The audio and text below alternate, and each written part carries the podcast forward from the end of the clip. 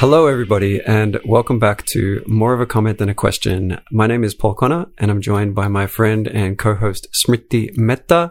Smriti, how are you? How was the break? Welcome back. Welcome to twenty twenty-one. Yeah, thank you. Um, yeah, you know, that was the question. Uh, how are you? How was the break? Uh, the break. How, how are you feeling? I'm all right. The break was not great. I'm feeling okay. Yeah. How about you? How's the new baby? Yeah, congratulations on, yeah. Thank you. He's being a dad. Yeah. He's doing well. You know, he's happy and healthy and growing, growing fast. Um, you know, he's, uh, he, it, like, there's not much to it at this stage. He just kind of eats and yeah. sleeps and poops. Eats and sleeps. Um, yeah. And, you know, we just have to keep him alive, but so far so good. He turned one month old yesterday, right. um, which nice. was kind of a milestone. But yeah, so far it's not yeah. it's not it's not too bad. I mean, definitely like haven't been sleeping very well, haven't right. haven't been very productive, but um, right. no, it's been good. My wife, uh, my wife Shidume, her parents were staying with us for about the first three weeks. Uh, which helped a lot, nice. But they're gone now. So mm-hmm. yeah, we're just trying to get into a, a routine. We don't, he's not really in like a pre- mm-hmm. predictable routine. Like every, we don't really yeah. know when we're going to get to go to bed each night at this point, but like hopefully, you know, hopefully he'll settle into a routine soon. But yeah, um, it's cool. It's cool. So should we introduce our first guest of twenty twenty-one? All right, so for our first guest for twenty twenty-one is Rachel Orenstaff, who's a graduate student at um, University of North Carolina, Chapel Hill, and Rachel works with um, Kurt Gray. That's your primary mentor, and also, do you also work with Keeley a, a little bit as well? No, just Kurt. Just Kurt. Okay. Okay, nice. Um, so Rachel and I actually met at S P S V last year, um, which was really nice. It was actually the hi- one of the highlights, probably the only highlight from S B S B for me was to hang out with a bunch of, you know, grad students from Chapel Hill. It was a very nice group and we got to hang out one evening. It was, anyway, but we got to meet and it was really nice. And I do remember, um, you know, somebody mentioning that we will get along because we share, like, a lot of the opinions that we have on certain things are kind of similar. So I'm very excited to have you on. Um, and it seems like we've had, you know, similar things in our background, just a little bit. We've, you know, been in schools, worked in schools as well. Um, so do you just want to start us off and tell us, you know, just your background? Because it's very, very fascinating. Um, yeah. Yeah. Uh, thanks so much for having me on. Uh, super excited to chat with you both. Um, first, I have to shout out to my R A, Will Blakey, who convinced me to come on the show. Oh. Uh, he heard you two uh, mentioning me a couple of pods ago, and then uh, he convinced me. He said that, you know, that he would only, he would like stop looking up to me if I didn't come on. So oh. Here I am. Well, thank uh, you very much. Thank you. We appreciate it. Yeah. Um, yeah. Yeah, so my background, um, it's kind of like a long, complicated story, but I grew up in Israel. Um, my parents are American, but uh, we moved there when I was five. Um, they were Orthodox Jews and believed that, like, Israel is the Jewish state and um, that we all have the sort of, like, obligation to live there. Mm-hmm. Um, so I grew up there. Uh, I was unschooled, so um, that's similar to homeschooling, except that there's no education whatsoever. It's basically just mm. like you do whatever you want, uh, you learn from life, and hopefully it turns out for the best. So, like, what? So in your case, it seems like it has turned out. And this well. was till you were fifteen, I believe? Yeah. So what did you do all day when you were like thirteen and you weren't going uh, to school? Well, earlier on, when I was like ages, I don't know, like five to twelve, uh, I mostly just read books. Mm. They weren't like educational books. Like everyone at first is like really impressed, but I was reading like The Babysitter's Club and like Goosebumps, you know, like not. Yeah. um, hey, reading is reading. But so you were taught to read, like your parents taught you to read uh, and write well, and I like pretty much figured it out on my own is wow. what they tell hmm. me. Like I, I think I learned when I was like four, so I don't have a lot of memories from back then. But right. uh I mean they read to us when we were little and we sort of like would sit there and look at the book as they were reading, and I think it just sort of like sunk in. Wow. Nice. Um, what about math? Like was there any instruction in math when you were younger? Not at all? Um, that was also just sort of like from the environment. Like mm-hmm. I learned fractions from cooking, where I would like have to figure out measurements, and um, like some math from playing Monopoly and having to like count out the money, things like that. So, um, was, so it's very like practical.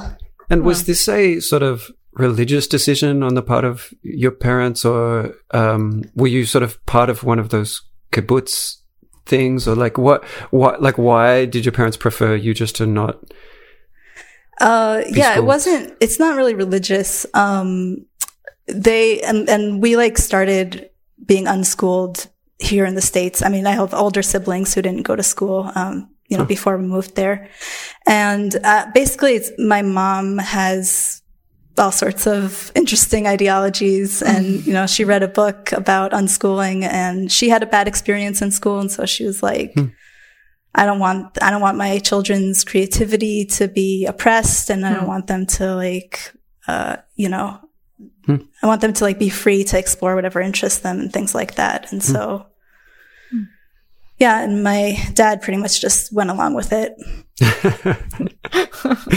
Happy wife, happy life. Yeah. So, so then uh, at fifteen, I believe you went against your mum's wishes and enrolled in school.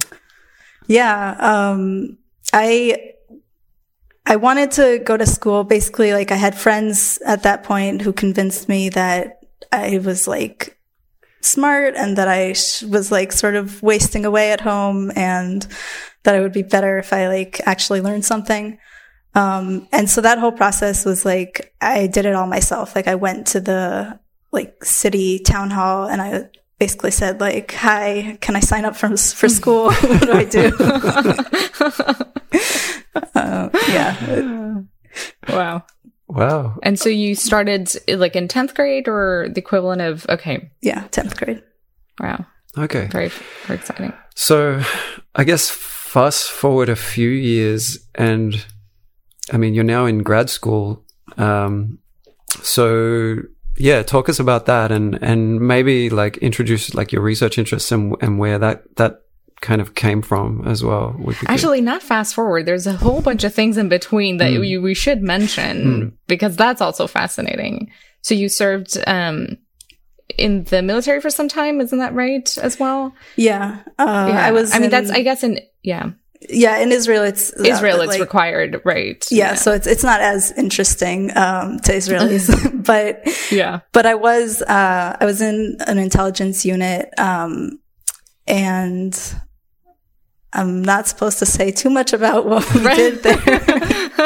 um, but, but I can say like, it gave me basically like, we're like listening in on people's conversations, which, you right. know, everyone knows yeah. that everyone does that. Um, and I think that like really gave me perspective into like the so-called enemy. Um, yeah. because like growing up, my family is also very right wing, and, um, it was always like, you know, The, the Palestinians or the Arabs are out to get us, and they're our enemies. And, um, I mean, growing up, there were, I knew of like, I knew two children in our town who were like brutally murdered. And, uh, it was like a big thing as a small town. Everyone knew them. Yeah. Um, and that was just like life, right? Um, yeah. And so, but then going into the military, where I was like getting this whole new perspective and really just like, hearing conversations of people that were just regular people yeah. and living their daily lives. And it just like sort of like really hit me that they're just people, and like they believe that the land belongs to them, and we believe that it belongs to us. And like, who knows who's right, but um, they're definitely not this like, I don't know, this yeah. sort of like they were dehumanized and made into a bigger monster than they are. Right. Yeah, kind of puts into perspective that, you know, boundaries are just man-made, right? I mean, you hear stories from like U N wars and like, you know, World War Two, right? After the sun went down, everybody gets together and they have meals together and stuff, right? It's like we're all human at the end, but that's great. Yeah, so yeah, tell us how you ended up in grad school and yeah, what your research is now focused on. Yeah, yeah. Um, so I guess just to to finish the trajectory of my life right. after the military, um, I ended up coming to back to the U S. Um, I always wanted to move back here, and mm-hmm. I like didn't really know what I wanted to study in college. And um, in Israel, you have to like know ahead of time what you're going mm-hmm. to learn, what you're, you know, kind of the way it is in Europe, I right. think. Yeah. Um, and so I decided to just come here and do like a liberal arts degree and take as many different courses as I could so I could figure it out. Um, and right. eventually I settled on psychology and philosophy for my undergrad. Mm-hmm. And I was really interested in like everything that had to do with explaining human behavior. Um, but I guess especially in like things related to the mind and um, mind perception and sort of like how do we, how do we like wrap our minds around like what's going on in someone else's mind where we can't see it. And all we have is like what they tell us or how they behave, but there's so much like going on under the surface that we don't know. Um, and that, and that, like, we really rely on that as like social beings.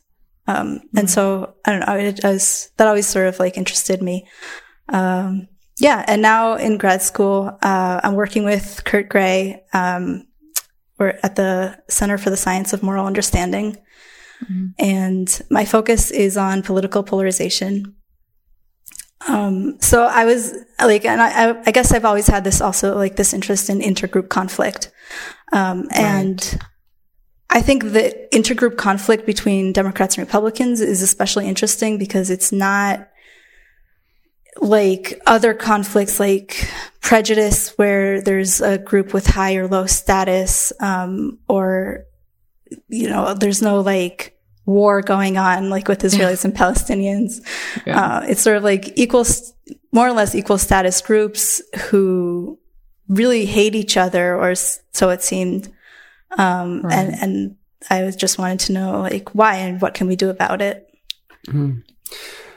You mentioned, um, in one of your emails that, um, you, you have sort of uncovered some data that suggests that uh, people see their political p- opponents more so as uh, ignorant than immoral, and that sort of goes against some ideas like hate-like ideas of the moral foundations theory. And you mentioned that Kurt and Jonathan are like academic enemies somehow. I wasn't aware of that at all. Like I...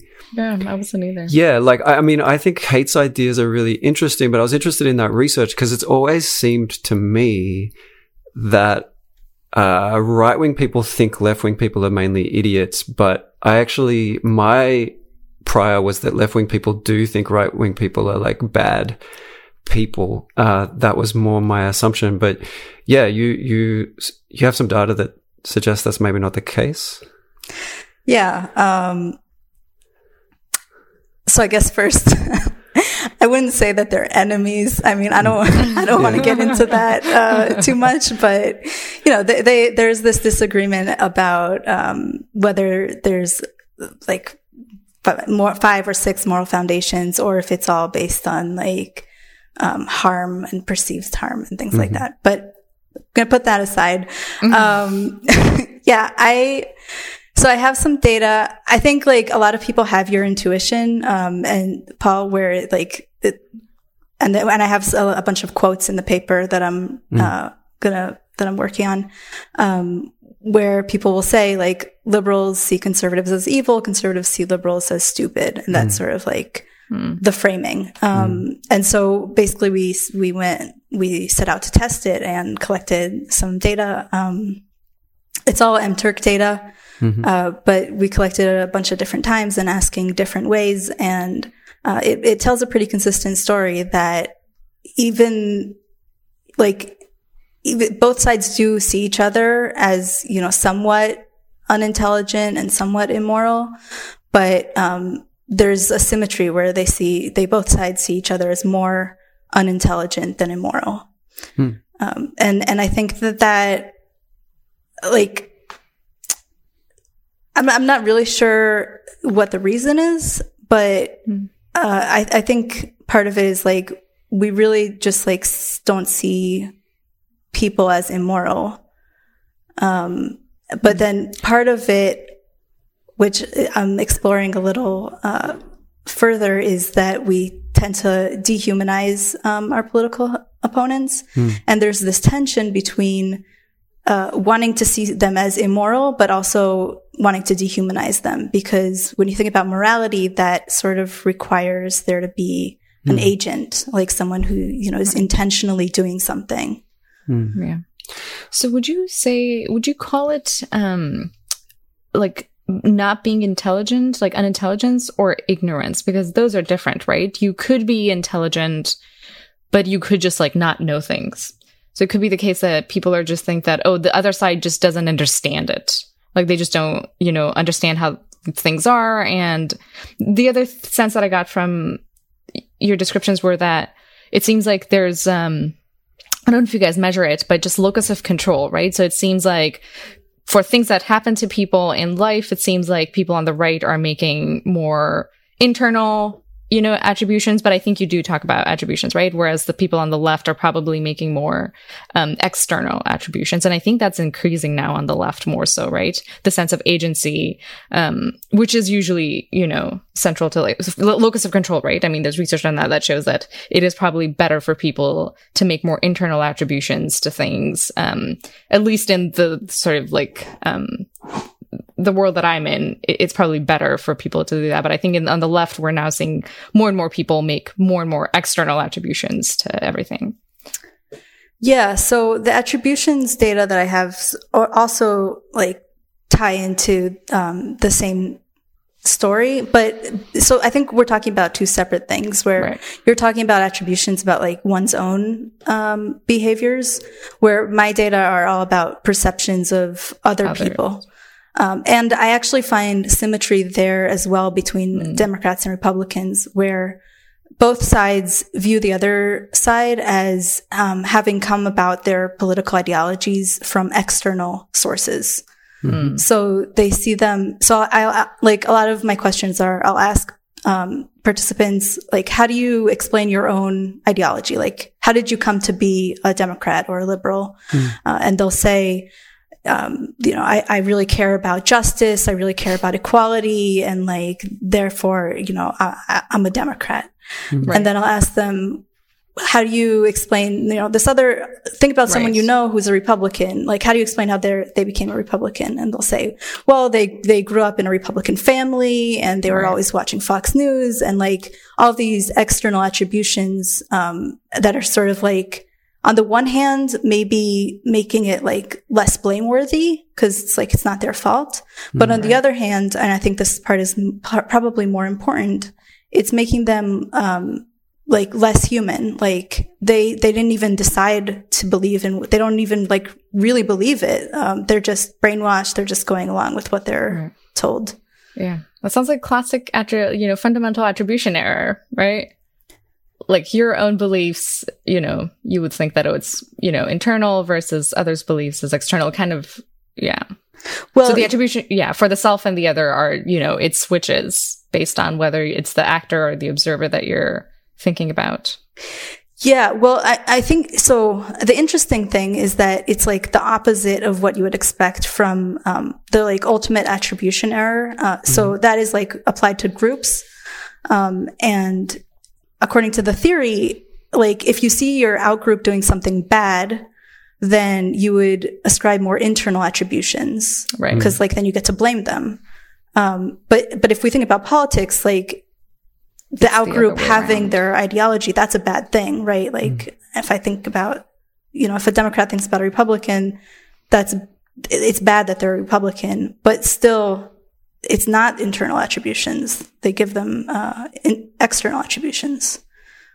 Hmm. So it's like, like dehumanization is like a stronger force than um, hmm. than like the, the attributions theory. So How do you define dehumanization? Because that's just that seems like a very strong term to me in this situation. But how? But did, I guess that depends on how it's defined. And measured. Yeah. yeah. Yeah. So there are a, a bunch of different definitions and measurements. Um, I get when I just now when I'm talking about it, I'm I'm sort of like in my mind just using it as a placeholder for uh, ascribing less agency and less mm. like control or authenticity over one's beliefs. Mm. Um, but, but so there mm. is, there's a lot of research on how uh, political opponents dehumanize each other. And mm. it's, there's a lot of like converging findings where, um, there's blatant dehumanization where they'll like show the blatant de- dehumanization scale where you see like, um, I think it's called like the ascent of man. And you'll see like the image of, uh, you know, like, uh, chimp or gorilla or whatever. Right, right, right. And evolving then it just like transforms into, into yeah, yeah. Yeah. And then you, there's a sliding scale and you ask them like, where along the scale are Democrats?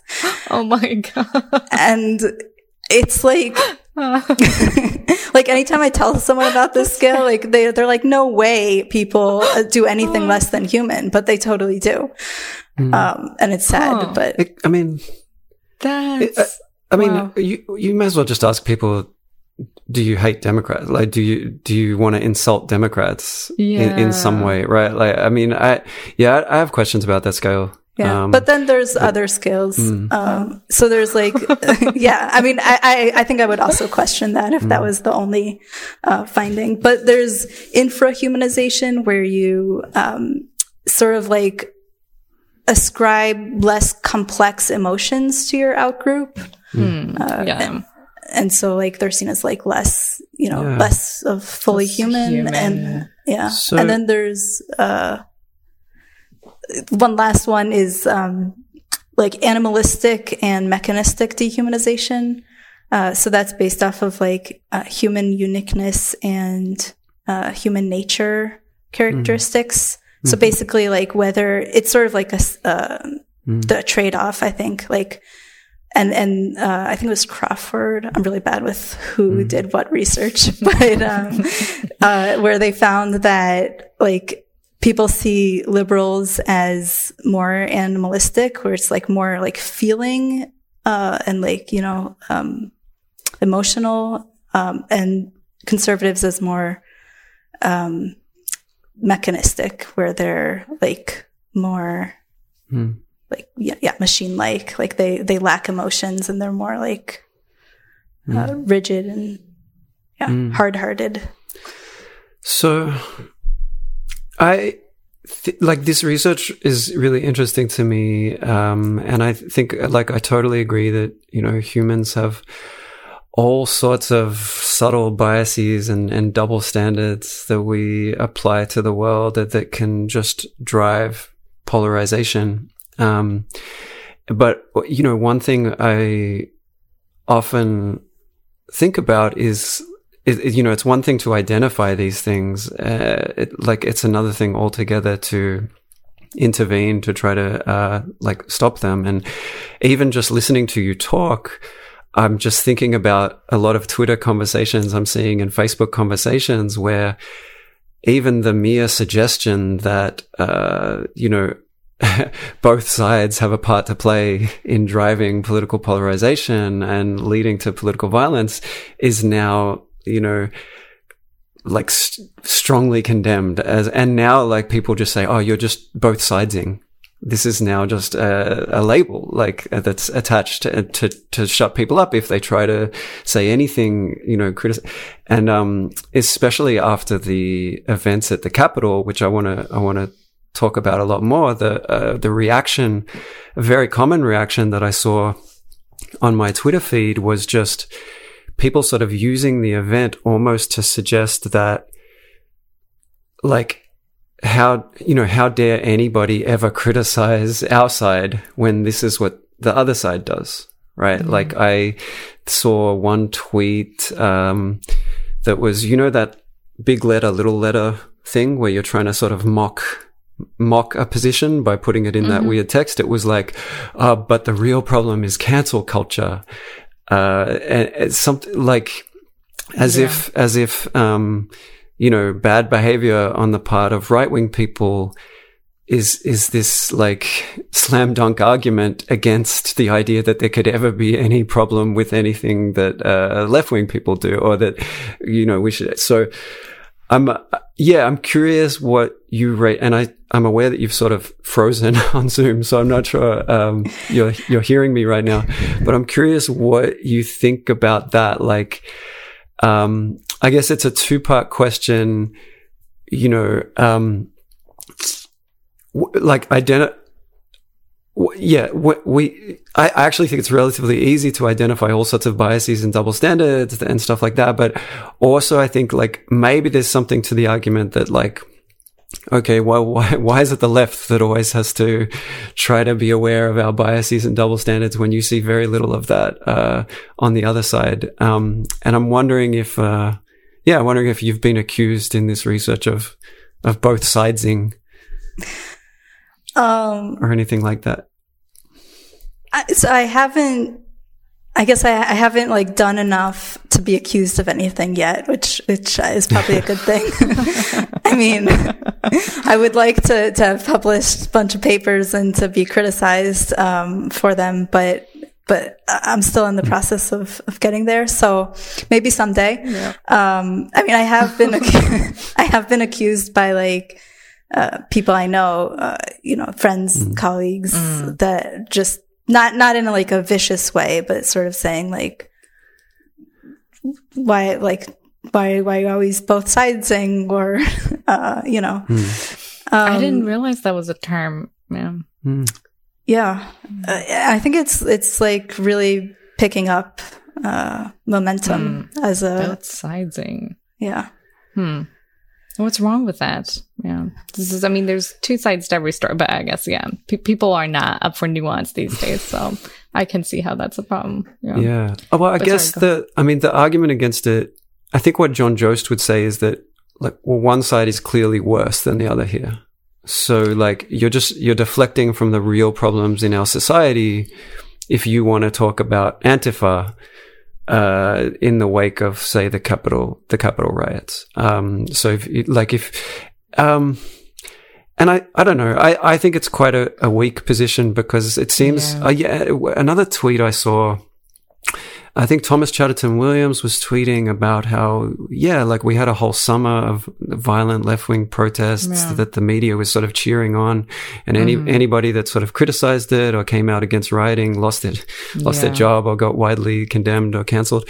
Um, and somebody in the comments was saying like, um, no, like you, you shouldn't, You shouldn't criticize um, the extremists on the left because that drives polarization. And I, it just struck me that that, to me, that just seems obviously almost exactly wrong. Like, and I think yeah. we talked about this when we had um, your colleague Manny on the pod. Is like, surely uh, you need people on both sides willing to like criticize the extremists on their own side. Yeah. Um, and if we, if if the entire sort of left of politics is completely silent about the ex- like extremes of sort of the yeah. left, surely that can only drive polarization. Um, so like, and what's go ahead, go ahead, Smriti. Oh, I was just going to say, and people fail to understand that criticism is more effective when it's coming from your own side. Like, I don't know how many, how many people have read like persuasion literature, right? The message of if you're trying to persuade somebody one way or the other, other, right? The people who are more persuasive are the people who lose in the, right? The people who are arguing against their own interests, right? So if mm. you're on the left, like it is not in your interest to criticize people on the left, right? But it is more effective because then you know that you're not doing it. Because if somebody on the right is criticizing the left, well, they're just doing it because it's the other side. Mm. But if somebody on the left is criticizing the left, I think it's just more effective because then you know that, you know, you're sort of mm.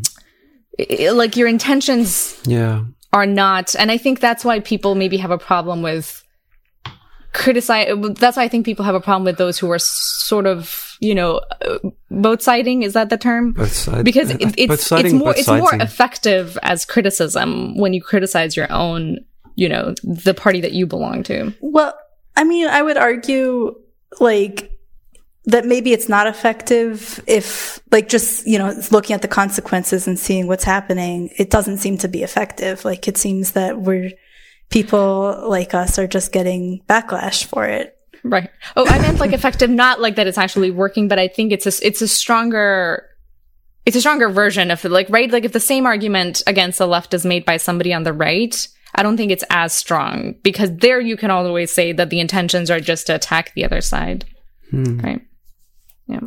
Well, that's, yeah. I mean, I guess I was going to say the same thing, Rachel. I don't know how effective, I don't know how effective any argument is in this, in this climate. And it, it, this problem just seems to be getting worse and worse. I, I don't know if you saw, there was a survey that came out mid to late last year. Um, And it was Pew or what, like one of those survey companies. Uh, and they've asked this question sort of year after year, going back decades, of like, mm-hmm. ca- is political violence ever justified? And it's, it's always been a very low two, three, four percent of, and, but now like on both right and left, that number has just dramatically jumped in the last few years. And it was well, something like fifteen, sixteen percent of both sides were saying, yeah, no, I, th- I do think political violence is justified sometimes. And it does seem to be corresponding with more, that's crazy, more political violence in our streets. Yeah. So I guess a few things. Um, first, I think like, and this, this sort of ties back to the um, post that I wrote for the Pipette Pen, where I tried to like flip the stats on some of these um figures, because like, yes, it has risen dramatically, but at the same time, it's still like a small percentage of people. Um yeah. Like, I mean, I, I, I don't know, you, you can argue about like how small fifteen percent is, but it's definitely not the majority, and it's not like anywhere near the majority. Um so I think that's something to keep in mind. Um And that, that sort of like argument, um, is kind of like a, a larger, there's a larger literature on like, there's an argument on whether there is political polarization or not. Hmm. Um, and so like, are people polarized on that question? Yes, they are very polarized. I, oh God, I, I thought it wasn't in question at all. Can you yeah. s- sort of steel man the argument that, That yeah. it's, it's illusory? I can try. So first, I think it's important to sort of like define our terms. Yeah. Um, and political polarization is sort, there's two, two sides to it. Uh, there's ideological polarization, which is basically like how much are we split on our views about like policies, values, things like that. Mm-hmm. And then there's affective polarization, which is how much do we hate each other? Mm. Um, so yeah, most of the debate is on the side of ideological polarization. Uh, mm-hmm. And there, basically the, the argument, um, which is put forth by, uh, Morris Fiorina, is that, um, most people in America are either moderates or independents or just like not politically involved. And that's true. Like if you look at surveys, um, any of these like national polling mm. organizations, like mo- there's a nice bell curve. Most people fall in the middle. They just mm. like don't really care or have very uh, weak opinions. Right. Um, and so when we see like extremists on both sides, like they are the minority on both sides. Like they're, they are extreme, um, like aptly named, because they're not like everyone else. Yeah. Um, but then on the affective polarization side of things, I think there is more agreement that like things are getting worse. Hmm. Um, but there's also issues with the way it's measured. And so, so like two issues are, um, one is that, uh, I think it was Clark et al. I don't know. Um, they, they, uh, argued against, um, basically there's like this social distance measure that mm-hmm. people use, um, basically asking, uh, how would you feel if your son or daughter married someone from the opposite party? Mm-hmm. And as like over the past few years, that has like gotten way worse, where people like don't want inter-party marriage. Mm-hmm. Um, but then, what they're arguing is like, it's because people don't want to talk about politics. And just like when you say like, you're going to have a son-in-law who's a Republican to people who are Democrats, mm. in their mind, they're thinking, we're going to be arguing about things over Thanksgiving. And they're mm. not thinking, uh, like, okay, mm. that's just their, their ideology. Right. That's um. I'm not sure that argument fully works, because even if that's true, if people now uh, are much more averse to arguing about politics over the dinner table than they were twenty years ago, this is sh- uh, surely indicative of some meaningful change. It, I actually that, they think must have a reason. Less... They're much. They're averse. They don't want to argue about politics over the dinner table, right? Yeah, I think that's a good point. Um, yeah, not. I, I think it's it's important for us to know like what we're measuring and to just define it properly. Mm. And if what we're measuring is aversion to politics, then mm. we still have the question of like, why are people averse to politics? But it's maybe not the same as saying like people hate people from the other party. Mm, um, that's interesting. Okay. I don't know if there's data on that, but I actually think people are less averse to talking about politics now than they used to be.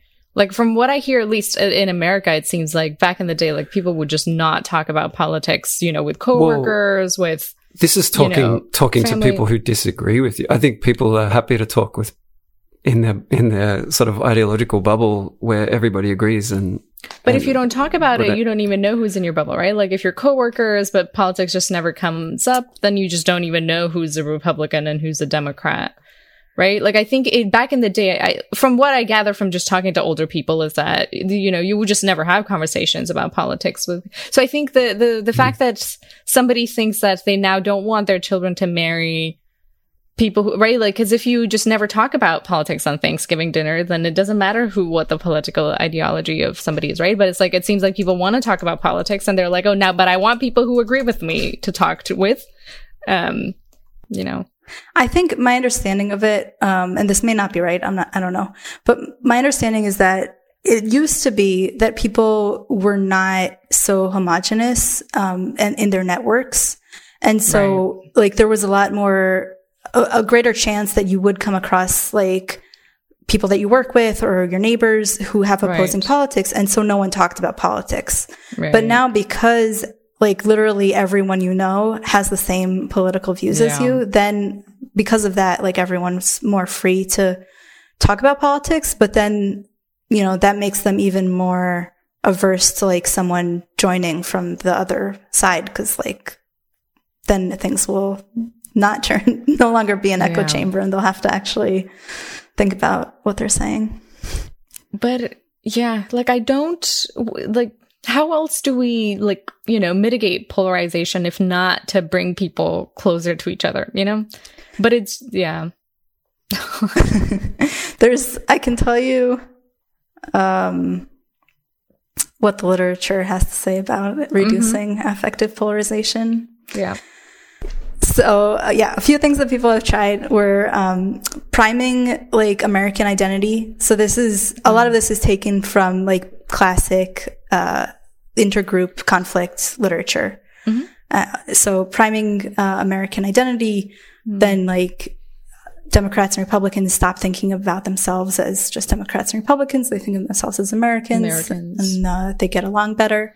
And you know that. There was small effects in the study. You know, it's a lab study or a survey. Yeah. So, but I do. But don't you think the whole uh, the um, situation at the Capitol probably worked like that, where people stopped thinking for a second as like Democrats and Republicans and thought as Americans and was like, "This is, you know, batshit crazy. This is very un-American," and you know. Yeah, I think that lasted for like five minutes. the, but, then... but hey, we saw a glimmer. I'm like, hey, I don't know. There, I saw a uh, Pew. I saw some Pew data just today, uh, or maybe yesterday. Like, pretty major drop in support for the president, um, uh, and and how he's handling um, the situation. And you know, it was like eighteen percent uh, drop. Among Republicans, like the yeah. Democrat, the Democrat number didn't have anywhere to drop to because it's Donald Trump. So it was like, I think all the reasonable so, Republicans probably, yeah. Yeah, right. So uh, that's sad if only eighteen percent of Republicans can be called reasonable, but I, it definitely, de- definitely there is a portion of American society that's pretty conservative, that's pretty Republican, that wasn't cool with what happened yeah. at, at the Capitol for sure. Yeah. I mean, pretty much all the Republican leadership um, condemned it, said this yeah. is this is not acceptable. Um, those, you know, those hypocrites that have been, you know, just been egging it on for four years and, and profiting from it, and, you know, you know, yeah. um, accepting all the Supreme Court judges that Trump helped them get by, like, his uh, lies and rhetoric and stuff like that, which yeah. I, I found pretty, um, you know, like, I'm glad Mitch McConnell said, this is crazy, we can't yeah. do this, like, there's no evidence that the election was stolen. I'm glad he finally right. said that. Yeah. But, like, yeah, dude, like, y- you've been more more than happy to go along with, you know, whatever lies, you know, finally, when you think it's in your best interest to split with yeah. Trump, you'll split with Trump. And, and this is, I actually kind of like the people who are sort of knowingly dishonest and Machiavellian upset me kind of a lot more than the people that I think are just mis- misled. Like I, yeah. I, I th- like those protesters, I, I think, like, a lot of them honestly just oh, be- yeah. believe what the talking heads tell them, uh, and honestly believe in these conspiracies, and, and, and that's, that's more sad to me than, like, I, like, I find it hard to, like, really hate those people or resent those people. But, like, the, I don't know, I, I feel like there are people who, like Ted Cruz, for example, he knows that the election wasn't stolen. Uh, but he was, he was, he was saying things like, well, you know, like sixty percent of American, you know, sixty percent of Republicans have doubts about the integrity of the election. So we have to, we have to carry out a, a probe. Uh, we have to carry out an investigation of it, rather than, you know, just saying what he knows is ob- obviously true. And, and so, and that, you know, that plays a part in that mob being there and doing what they did, and, you know, the people are dead because of it. It's um yeah. that that upsets me more than the people who I just think are misled fools. Yeah, I just saw there was um I was just watching it yesterday. A B C put out like a special, like an hour special of the whole thing, the whole day of it. I watched it. That um, was amazing. Yeah, actually, it was really, really worth watching. It was really good. Yeah, I highly recommend it. And I was just like crying through half of it. I'm, I don't even know why it just made me so emotional, but it just feels hmm. like you see those people just going in and desecrating the Capitol, and you're like, oh. You know, I'm not even American, and it made me, like, very upset. Mm. You know, just, you know, it, uh, yeah. It, it, I, I agree, though. That these people, like, don't know any better. But the people who are really egging them on, I think they're the ones to blame. Yeah. But, I like yeah. how you're um, supporting my theory and just calling everyone stupid and brainwashed. Well, it's, but yeah, it's kind yeah, of undeniable, yeah. right? Like, I mean, but it's also, but it's also supporting my theory, which is that people need to get a good education mm. so that they can, you know, not be fooled by these. You know, how else are you supposed I mean, to get people? Didn't Ted Cruz to, go to Stanford or Harvard or Yale or something like that? That I think, doesn't like, mean it's, he like, got a good education. Get, you can get plenty of education. I mean, yeah, but he's yeah, not but one of different. the. He's not one of the ones who were like brainwashed really believing in it. Yeah, and he's the one who's brainwashing others. Yeah, yeah. but yeah. I don't know. I don't know how uh, educated or not the like the people who stormed the Capitol were. Um, like I think no. Like I like it's true that, you know, uneducated people.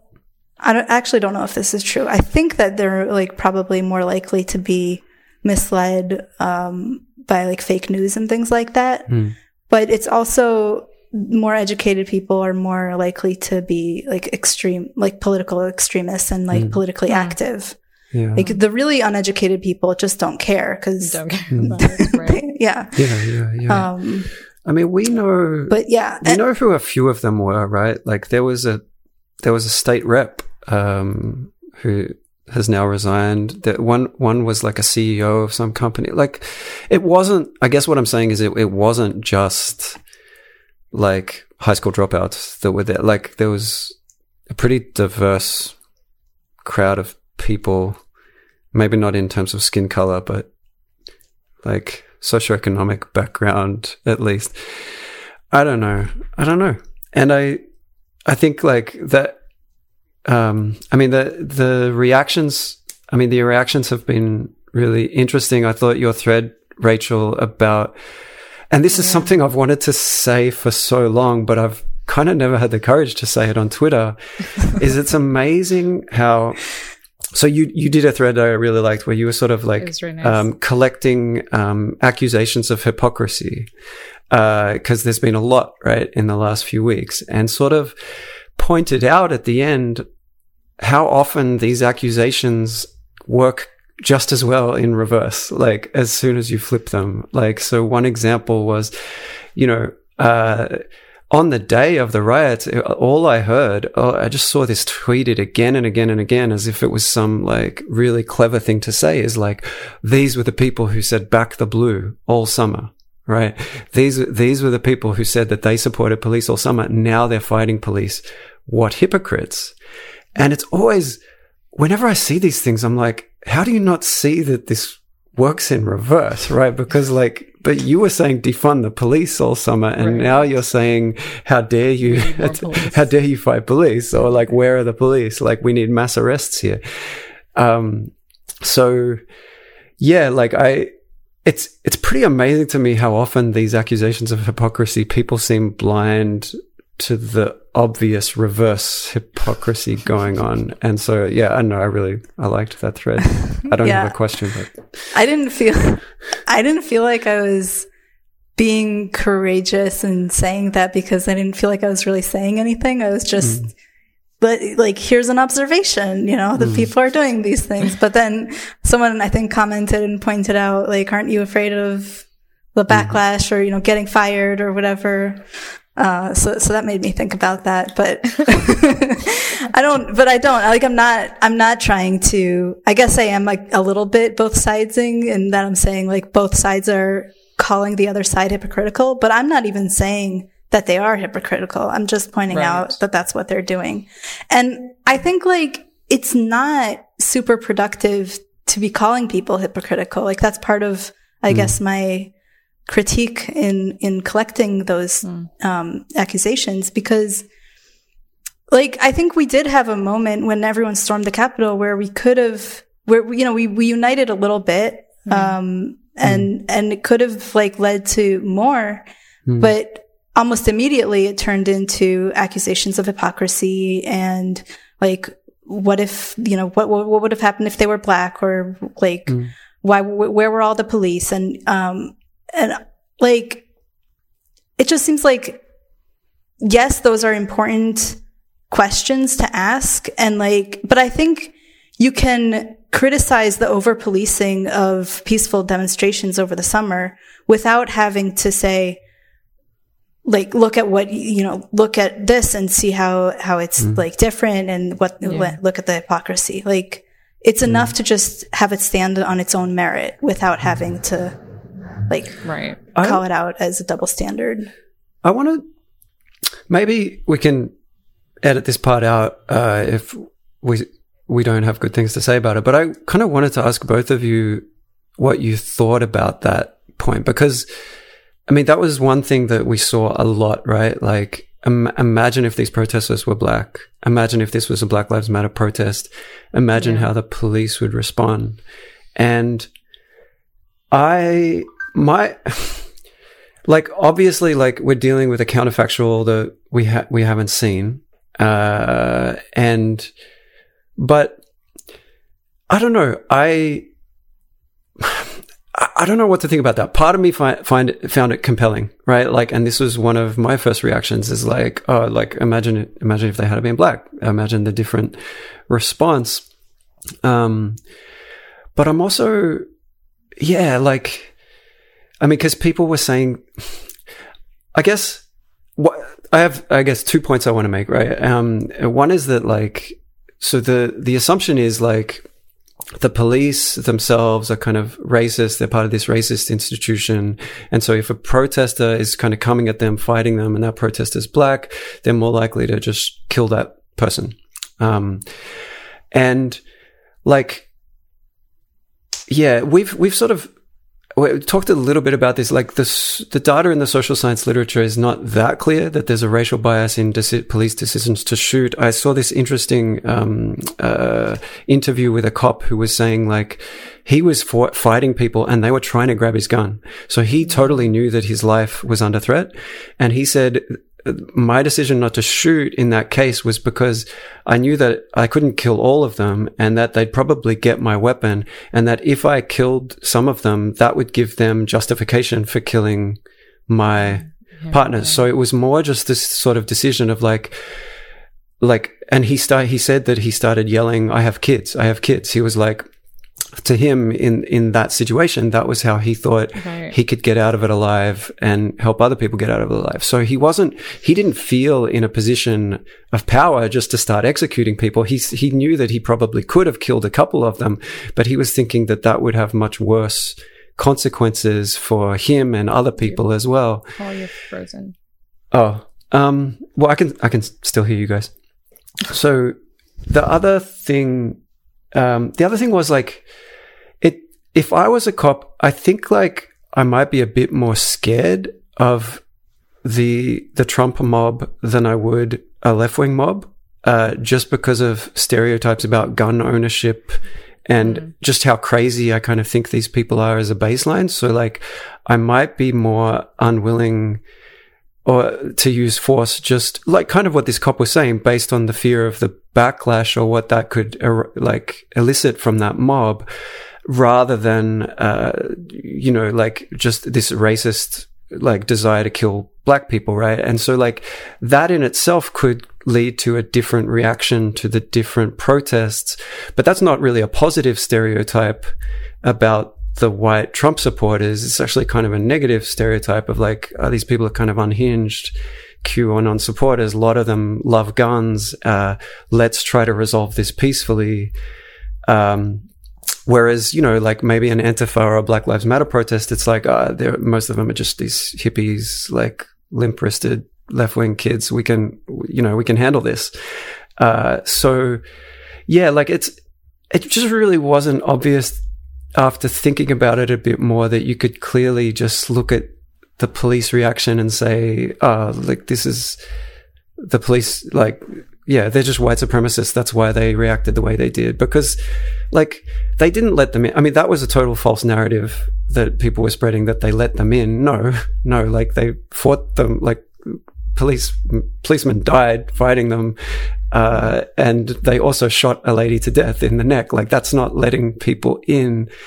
Um, so it just was wasn't an army no, veteran. Yeah. I just yeah. didn't think, I just didn't think it was an obvious and fair thing just to look at the police reaction and just condemn the police as white supremacists. Uh, this yeah. is your reaction to this protest proves that you are a white supremacist institution. I don't know. What did you guys think? I, man, I talked for a long time now. Um, well, one thing, I don't know if, uh, this is fake news or not. Uh, now I'm questioning, but I think I like, I think that, you know, the police are not just like one monolith, and there were a bunch of different cops there, but I think I saw that like some of them are under investigation for like cooperating or being f- too friendly with the, the riders or whatever. Mm. Um, and I think like the people like, who were taking selfies with them. And yeah, stuff, yeah. Things like that, which maybe was just like a way to, you know, appease calm, them and, yeah, calm yeah. them down a little bit, right. But maybe not. Like, you know, it's completely. This also happened in, in, in plenty of, police were taking selfies with Black Lives Matter protesters oh, and t-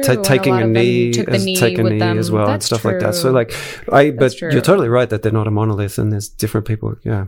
yeah. But uh, so I think like one thing, my take on it is that the police were just not prepared. Um, I think that was a, a systemic issue. Uh, I don't know if it was like a mistake in intelligence, like an honest mistake, or if it was more nefarious than that. Like uh, hopefully there will be an investigation. We'll find out like what exactly mm-hmm. happened. But I think because I think them being way less prepared for that than they were for Black Lives Matter protests is uh something that, you know, like it, it is a real difference, and uh it might point to something biased in the system but it might not. I think we have to like sort of know what, what the cause of that uh, lack of preparedness was. Mm. Um, but then once, once we reach the point where they are unprepared, I think like they reacted the way they could have reacted. Like if they did mm. start shooting people, they would, you know, it would have mm. led to way more deaths and destruction. Mm. And, uh, like, I think it's unfair to say like that that's what they should have done given the circumstances. Mm. Um, yeah. yeah, it's interesting. So it's I, not, I mean, I mean, I, I do, I'm not sure it was just an oversight, just because I mean Trump has been tweeting since what, like mid-December, that there's going to be this rally, like, and he obviously was going to sort of, you know, foment anger and stuff. And so the fact that there were just not enough people, it was just like the Capitol security people that were there, they were didn't even have proper gear, right? So it seemed like they mm. just weren't prepared. And it, I find it very hard to believe that, you know, that oversight was just accidental. Well, but the other well, thing is Smriti, I mean yeah, Sam Harris talked about that. Like the the mayor of D C is like very left wing. Uh, is a black woman actually, mm. and he was he was kind of talking about how that that could like part of the lack of police presence there might have been this uh, this like reluctance to show too much force. And I think there's also something in D C where Trump has to sort of sign off on the mm. National Guard being used, which is why they, that was part of why the National Guard was delayed so much. But I don't know. I think I'm uh, probably speaking out of and ignorance that makes sense, on, right? on why both would those. Want the yeah. National Guard, yeah. Yeah, yeah, totally. Um, But I mean, I think the whole, like, I, I was against the, the, you know, protests even for Black Lives Matter. I mean, we were in the middle of a pandemic. That was my issue. I'm like, of course, the rioting and the looting, like that, those are big issues. Like, I'm, I, like, I'm against violence in any case. Like, it shouldn't have happened then. It should definitely shouldn't happen now. Mm. Yeah. Yeah. I think another thing is, like when people make accusations specifically saying like if these people were black, I think right. that's not probably not accurate. I think like it's more if they were Black Lives Matter protesters, which a mm. lot of them are white, um, you know, white allies, yeah. white supporters. Well, that's, but that doesn't make it okay, right? Just because, right? Like it's weird to say, oh, you know, look at what the, if somebody murders somebody and they get away with it, it's like, oh, but they got away with it, and I mm. wouldn't. It's like, yeah, but that doesn't mean you should do it. Just because somebody else is getting away with that, that's not. Yeah, I mean, yeah, I guess. Yeah, I mean, one one uh, analogy people were drawing is like, well, the police used uh, rubber bullets and pepper spray uh, against Black Lives Matter protesters to clear the path so Trump could get that um, right. photo photo opportunity in front mm-hmm. of the church, and so they were comparing that to the response here, and I guess like. I, I, I was watching the footage of it, and almost but every protester using- you could see was white, so yeah. I was like, so. How do you not see that that's, that's not really like necessarily a race thing on the part of the police? This is like Trump sort of being in charge and not liking that crowd because they were protesting him.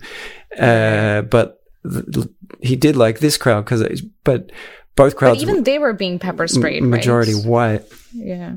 Well, yeah. Right. And also, I mean, there's research on how, um, well, there's this like question of like, are conservatives, like prejudiced against black people? Mm. Um, are they more prejudiced? And like there, there are some researchers who argue that they're not, like it seems like they are because black people are more liberal. And so really they're just prejudiced against liberals, mm. um, rather than like it. So it's like an ideological, basically what I'm saying is like what mm. we're looking at here is an ideological war. It's not a, Racial. racial war. war. It's just yeah, that yeah. black well, people would, tend yeah. to be more on the left. And we shouldn't, I guess we should, we, yeah, we, we can't be like absolute about this because there were literal Nazis there, right? There was yeah, that yeah, dude yeah. in the oh, absolutely. Camp Auschwitz t-shirt. Oh, I'm, yeah. I'm, I'm, I'm, Confederate I'm, flags. And- you know, I haven't... I haven't surveyed him, but I feel pretty confident that he would have some problematic views um, about black people. But I mean, for the most part, I kind of think a Trump supporter would like a black Trump supporter a lot more than they'd like a white Biden supporter. Uh, and so I, I do think that even though I don't want to say there's nothing to do with race, like the conservatives in America have no problems with race because I don't think that's true. I, I do think it's possible to overstate it and uh, like overstate how much that's playing a part compared to like ideology. And I think then somebody could just say, well, ideology connects to race too, and it's this rich tapestry in this country going back all the way to slavery and the North versus the South. And I kind of mm. think there's some truth to that as well. But by that point, I don't know, it's just really, really complicated. And I just don't think, yeah, I, okay, one tweet I saw, I keep talking about tweets, I know, but like one tweet I saw was from some undergrad who was saying like, I'm so disgusted at the leaders of my field, being psychology, that they're not just willing to come out and clearly say that this incident is white supremacy, right? And I was like, no, I kind of like, mm. I, I, well, I actually think leading scientists in a field probably shouldn't reduce a really complex social yeah. event to a like single variable and just make such sweeping statements. But uh, they without, also are doing that. And yeah, yeah plen- a lot of them plenty are. are. I mean, yeah, and like that kid, he got you know like hundreds and hundreds of likes, and he went he went viral. So you know, good for him. But I just like. I, I would be kind of disgusted if leading scientists were so willing just to say, like, compress all the nuance and complexity out of an issue and just say, white supremacy, this is one hundred percent white supremacy, this is about nothing else. Um, cause I, I don't know. What I don't, are they basing the white supremacy things on? Just that there were people that were literal Nazis in the, I mean, to me, it just seems like just they're doing this for Trump, right? It's, it's like, yeah, like which they just but that's seem what, to. It, that's, he, he only stands for that's the white proof, supremacy. Smriti. Yeah, yeah, that's when we. I mean, we oh. talked about this after the election. Like, if you vote for Trump, you're a white supremacist, and if you if you're there protesting about the stolen election, you're a white supremacist, and it's all it all boils down to this one, this one variable. Um, but I don't know. As psychologists, I think like we, you know, our effects are just not not that large. We can't explain that much variance with any variable. So like the idea that we can reduce uh, this super complex event to one variable, I don't, I don't agree with it. Yeah. And we don't have to keep this in either. I mean, you, but do you remember in the, in that, um, the A B C special, they started talking about how it's like the, you know, white people come in and make all the mess and then, you know, people of color have to come clean it yeah. up. Mm. And I was like, well, yes, I guess there is those, those disparities that lead to people of color being in more, you know, more such jobs where you have to do that. But it just, the, the tone of that just struck me a little like, like you're just trying to, yeah. you know, you're that's just catering to, to an audience that's, that wants to hear that. Mm. Well, that's one thing that, One thing that I actually, yeah, I really liked the special, and I even found that part fine. Like it was kind of moving, and I, you know, like it was a very moving, moving thing, even to like non-Americans. And yeah, I don't know, yeah, Ra- Ra- Rachel, if you consider yourself, I think we all might be non. Well, I, I am. I mean, I was born here. And yeah. Okay. So yeah. Okay. I- yeah. I'm a true American. True American. that's that's cool. This is my country. um. Yeah, you have to take take it back for the centrists. Yeah, take, but take definitely do recommend watching moderates. That special. It was yeah. a great special. Um, I felt like the part at the end, though, also with that, like I think their narrative in there was a little bit different from the narratives that I was seeing on social media uh, mm-hmm. about like the black people cleaning up the mess. I think their mm-hmm. narrative was a little more like hopeful and like uplifting. Mm-hmm. I'm not. I don't remember mm-hmm. what exactly they said about it, but they were mm-hmm. like. But, I, but on, on social media, there was way more of like, you know, we're making them clean up our messes, and this yeah. is inequality and injustice and blah, blah. Yeah. But one thing it made me think of, and I think is under-acknowledged, is that like the left, unfortunately, and when I say the left, I guess I mean the Democratic Party um, and sort of legacy media, they have this unfortunate incentive to keep racial tensions uh sort of mm. bubbling in this country, right? Um and something I've thought about kind of ever since I got to this country is just like, yeah, if you can if if you can can keep Latinos and blacks Divide convinced and convinced that everybody who supports yeah. Trump is a racist uh and they don't want what's best for you, then it's easy votes, right? Um, and it, and from the media's point of view, if you can keep people convinced that there's this like epidemic of police violence going on, that's like, that's going to be the most clicks you get on any article. Like the, any, anytime there's a police shooting and you can sort of frame it in this,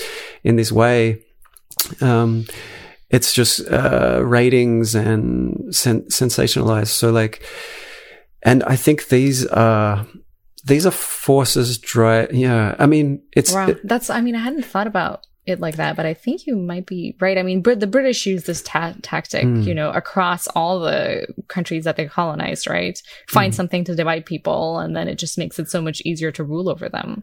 That's kind of why, like, the whole Muslim Hindu, like, you know, tension started in India. Like, the British, like, literally went into countries and, you know, mm. created divisions among people.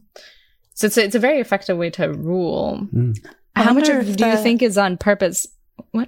Uh, I was just gonna say, I wonder how, if that's true in Israel too, because like they they basically Probably. were like colonizing there too. But I wouldn't be surprised. I don't. That's never something that like anyone's talked about. Talked about. I mean, it was pretty, we learned about it. It's called like the divide and rule policy. They mm. used it in many many countries that the British colonized. Yeah. Mm. Mm. Yeah, I don't know. Like, because I mean, in the past election, it it doesn't doesn't well. Okay. The Latino vote for Trump went up, right? So, like, there was a lot of narrative right. around, ah, oh, well, this, you know, like, this community is just not buying this narrative that they should just vote Democrat because they're the non-racists, right? Mm. Um, but I think, like, Rachel, you would say, like, you could look at that data and say, well, actually, almost seventy percent are still voting Democrat. So, it's actually, like, kind of is still working in, in a sense uh, to some degree. But, I mean, obviously, there's a lot of factors going into how people vote. But yeah, I don't know. Um, it just, yeah, it, it's, it's, it's, and w- I mean, when you see like what A B C does with this narrative and like presenting, I don't know, they had like a Black Lives Matter protester just kind of making these really strong assertions yeah. um, that, you know, I, I felt like, yeah, like, you're simplifying things a lot, and and it's yeah. not clear what, what kind of expertise you're sort of speaking from here in, in right. this. And, and, um, yeah, I don't know. Like it's, it just, it does seem unfortunate to me. I mean, I guess like somebody, if somebody from C N N was here, they'd say, oh, well, like, sorry for trying to like raise awareness about important issues mm-hmm. of racial justice in our country. Um, and I think, but, but yeah, that's, that's of- somewhat legitimate too. But it is a little divisive, right? Because at one point, the activist said that, oh, yeah, I guess if they were Black Lives Matter protesters, then they would have been, you know, shot and killed because Black lives really don't matter in this country. Mm-hmm. And now that's a very strong statement. And I find that just very divisive. Like, mm. you know, it's not... Mm. It, yeah, wh- why not follow that up with an interview with one of the black policemen right. who, who, who was like facing yeah. facing down this right. mob heroic? Like it's just a very yeah. yeah. You can just tell the na- the narrative, yeah. the narrative that they're pushing is that like yeah, the country's super racist and like they yeah d- did not choose to like critically sort of challenge that assumption at yeah. all about. um Which but somebody has to stand up and say, but, you know, but it's, you know, you have to look at a lot of things. You can't just make statements like that. Yeah. And then, you know, just leave it at that. And that's, I don't know, it's super hard. Like nobody's really, not not many people are willing to do that, right? Like it's a very, very unpopular narrative. Thing to do right now. Because then you get called a racist for... yeah, challenge yeah. that narrative. No, no matter how kind of... how extreme the statements being made are that you're right. sort of saying, oh, well, I don't yeah. know if things are that bad. Or like, I don't know if that's totally in line with the evidence. Like, yeah, you just, I mean, that uh, David Shaw guy, that was an interesting case study. Um, so he's a, he was a data scientist when Black Lives Matter was going oh, on. Right, he, right, right. he shared this uh, article sort of showing that violent protests lead to like decreased vote uh, for, yeah, he for didn't Democrats. He didn't say anything, right? He didn't say anything. Right. He just shared that. He, he, yeah, he shared yeah. it. And he was fired from his job soon after. He was you know, kicked off a a sort of um, an email list um, for progressive data yeah. type people. Um, well, thank God we work for the government. And so... yeah, people really don't don't want to hear nuance. They don't want to hear sort of any kind of more centrist pushback on these kind of extreme narratives these days, which I guess connects me, Rachel, back to the earlier point is like, well, we, you know, we can identify biases. We can see them on both sides. Uh, we can sort of see how they're leading to this polarization. But then, yeah, what, what can we actually do about it? Yeah. I mean, could, could David Shaw have put a little American flag in his email and like yeah, it, so, you know, primed people with the American identity before he tried to push back? Or, I don't yeah, know.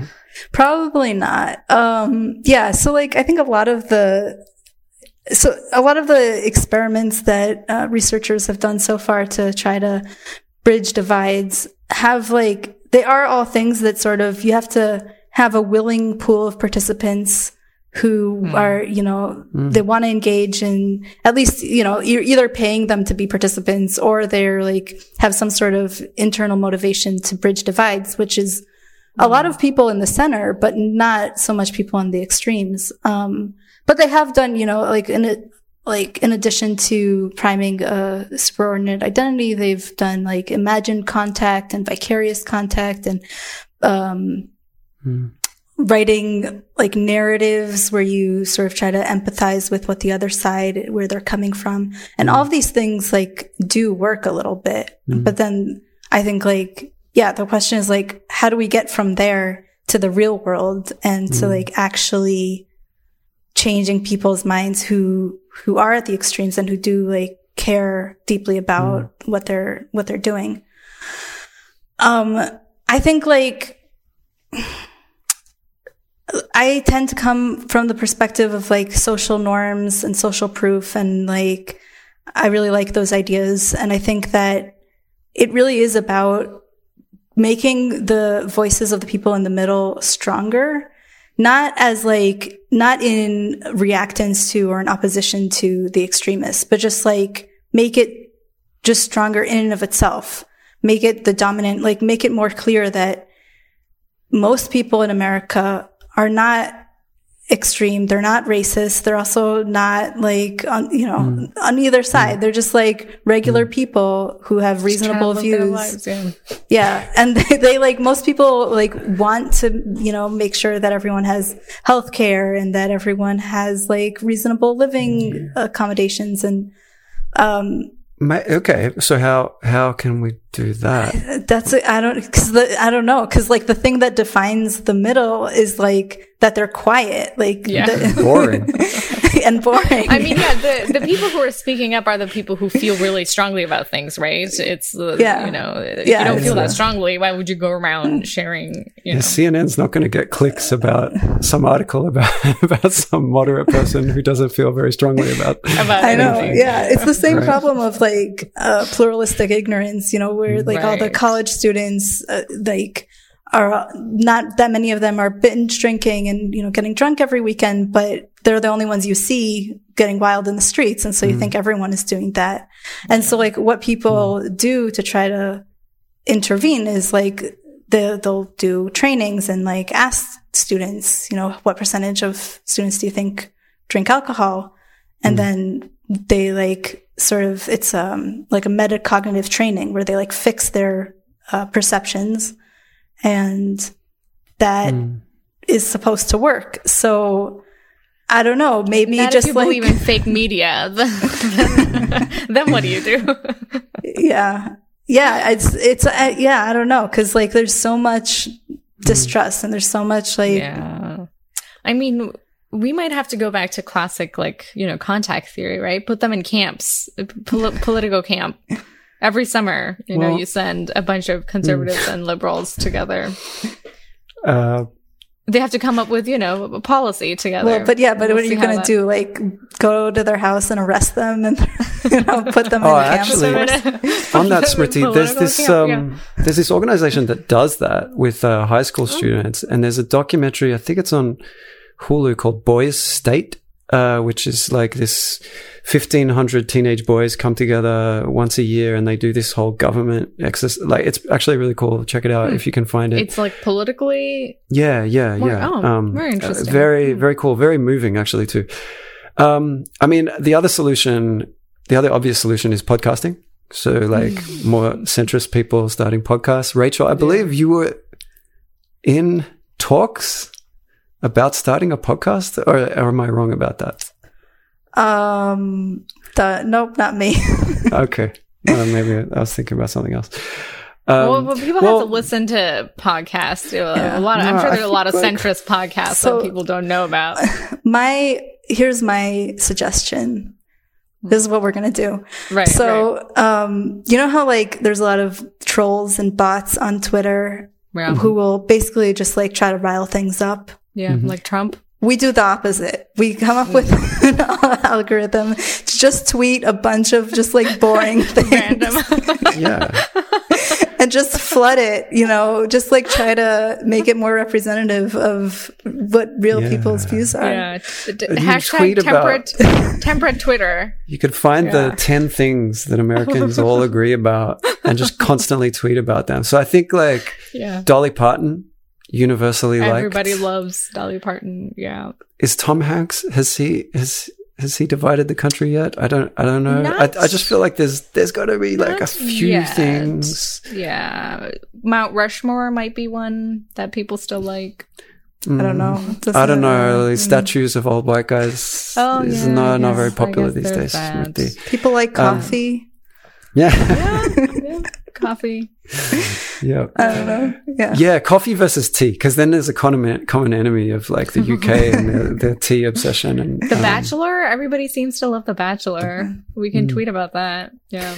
Yeah. No, I think like I, I agree like in, in, in some ways. And I, this connects, Smriti, with something you've said to me in the past is that like part of the role of social psychology is to be providing this data, right? Like almost right. like journalists, like yeah. accurate data about what people believe, what people are like, what descriptive you know, work is super underrated right. in psychology. Yeah, yeah. yeah. Uh, and seems to me pretty im- important, at least right. in this area. So like, yeah.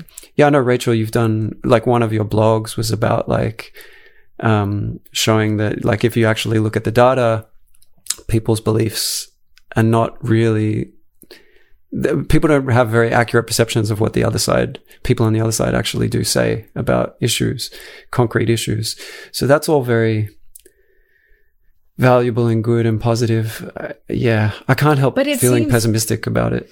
Yeah, because then Su- people will start saying though. that, you know, if sampling bias exists and, you know, I now it seems like you, if people don't want to believe what you're saying, then they just won't believe what you're saying. That seems yeah. to me the problem, right? They'll say, oh, you're, you know, these science, these, you know, researchers, they mm. sort of, you know, mess, you know, mess up their statistics. We can't believe, I don't know. But I'm so pessimistic all, about like leftist liberals. I mean, exactly. We are. So like. Mm. Exactly. So it's like if, if the people on the right don't want to really believe it, they will mm. not believe it. Yeah. yeah. I mean, yeah. One thing that like actually would, I think. Help- well, even people on the left, right? Now we're retracting papers because we don't agree with what the data is saying. So mm. sorry, mm. didn't mean to cut you off, Rachel. Yeah. Um, yeah, no, I was just going to say that um, if like, I think like people do take their cues from leadership a lot. And there is, there are like a bunch of papers on how leaders like the the sorry like the elected officials have become extremely polarized over time. Like everyone agrees on that, and then there's like data showing that because of that um that has led to the affective polarization that we're seeing, where like people hate each other um because mm. you know it, it like divides and, and creates these camps. And I think we don't have to convince all of the millions of people living in America that, or even, you know, the extremists, that they need to like each other, if, as long as we can convince the like five hundred or, or so people that are in, like in the federal positions to not be so like extremely yeah. vile towards so, each other. So kind of like we can recreate, you know, the, it wasn't like Anthony Scalia and Ruth Bader Ginsburg, like friends. So we yeah. should like have Mitch McConnell become friends with A O C. You think that will help? Like, I, I mean, I think it having, would. Yeah, if the people mm. saw them having coffee together, yeah, right? and, I think yeah. it would change people's mind. Well, A O C yeah. could lose her job. I, I guess I just think like if your electorate is, you know, uh, in a complete like information bubble, um, just consuming like all the talking points of one side, um, you know, is, is already like, like pretty effectively, effectively polarized against the other side. Yeah. Like, do you, do you, is it, is it politically safe for somebody like A O C to, to be going back to her electorate and saying, yeah, you know what, Ted Cruz, he's, a, he's actually an okay guy. We had, we had dinner together, and like, could that not, I just think I that mean, that it, it is almost it exactly might... what her base doesn't, doesn't want from her. And she knows that. And the incentives are just, the, but that's not the set thing, right? That. You can't, as a, as an elected official, your job is not to appease your, right. Your job is to do what's right for the country, not well, what, not just to stay in power. But that's what I, I think if more people worried less about their own power and more about doing the right thing, like, I think that would move things in a right direction. And I think that's true both in politics and also in academia, right? I think for most people, it's just, you know, what will get them published, what will get them, right? It's less about trying to, like, of course, like, you have to, like, like, again, I, like, so we just need humans to, to be better. Yeah. That's, yes. that's your solution. Yeah. Okay. Yeah. yeah. It could we work. need people could to work. act with more integrity, right? Like, you can't, just because people don't want to hear it, doesn't yeah. mean you shouldn't say it. Well, I mean, I think, I don't know if I agree that the role of elected officials is to do what's right. Because, like, it's a democracy, and we elect them right. to, like, be our, like, represent our voice. And so if, you know, all of A O C's uh, electorate, like, if they all want her to be this, like, super extreme um, person, then That that's what she should be, because, like, that's oh. democracy. But I don't. But I don't I know don't. if that's actually. I think, like, I yeah, I don't know, because most I'm not voters sure if are. I agree, but what if what if like at some point something happened and the most of the country agrees that we should go to nuclear war with China? Like, it could, it could be the case that there could be a majority where people would agree, and you ask them, like, should we go to war with China? And people would be like, yeah, we should go to war with China. Like, should we go to war with China? I mean, like, that's, I, you know, uh, that's why democracy like, I, is I bad. Hear, like, I hear what you're saying, that you should sort of follow the, you know, you should listen to your constituents. But gosh, I also think that they put you in charge to some extent because they trust your judgment. And I think sometimes it's like being a parent, right? Like, of course you want to do what's, you know, listen to your child and, you know, let them, you know, be their own people and listen to them. But at the same time, at some point you have to make tough decisions based on what's right for them. Hmm. So. Mm. Yeah. Like, I'm sure people so in we, California didn't want to go on a strict lockdown, but, you know, I mean, I know Gavin Newsom, he himself was partying things up and, you know, going to I didn't restaurants. Expect, up, yeah. I didn't expect this podcast to end with us coming out against democracy, but that's the nice thing about more of a comment than a question. You, you never know where, where you're going to end up. Could we maybe do a quick discussion about Trump's Twitter ban? Because I, I, like, oh, yeah, I feel yeah, like yeah. it kind of connects with this. Um, yeah. Trump's been banned from Twitter. I don't know what I we think it. about it. I've yeah. been trying to, I've, yeah, I've been sort of vacillating. I don't know. What, what do you both think about this? I also go back and forth. Um, I, I, I don't know. I mean, I think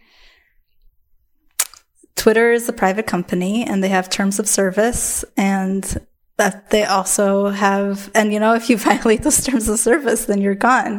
Um, I mean, but the tweets that they said he was actually banned for didn't violate anything. Yeah, they, I feel like they, they weren't like they made such a weak argument for this I terms mean, of service thing that it was a lot of tweets from. Well, let's him. as a as a baseline, can we all just agree that well, this is not like a principled thing. This is not like oh, we're just applying the rules. Like it's it's not it's nothing to do with like this is Actually, this is clearly I'm- like a democratic thing in terms of well, almost all our employees want to ban him.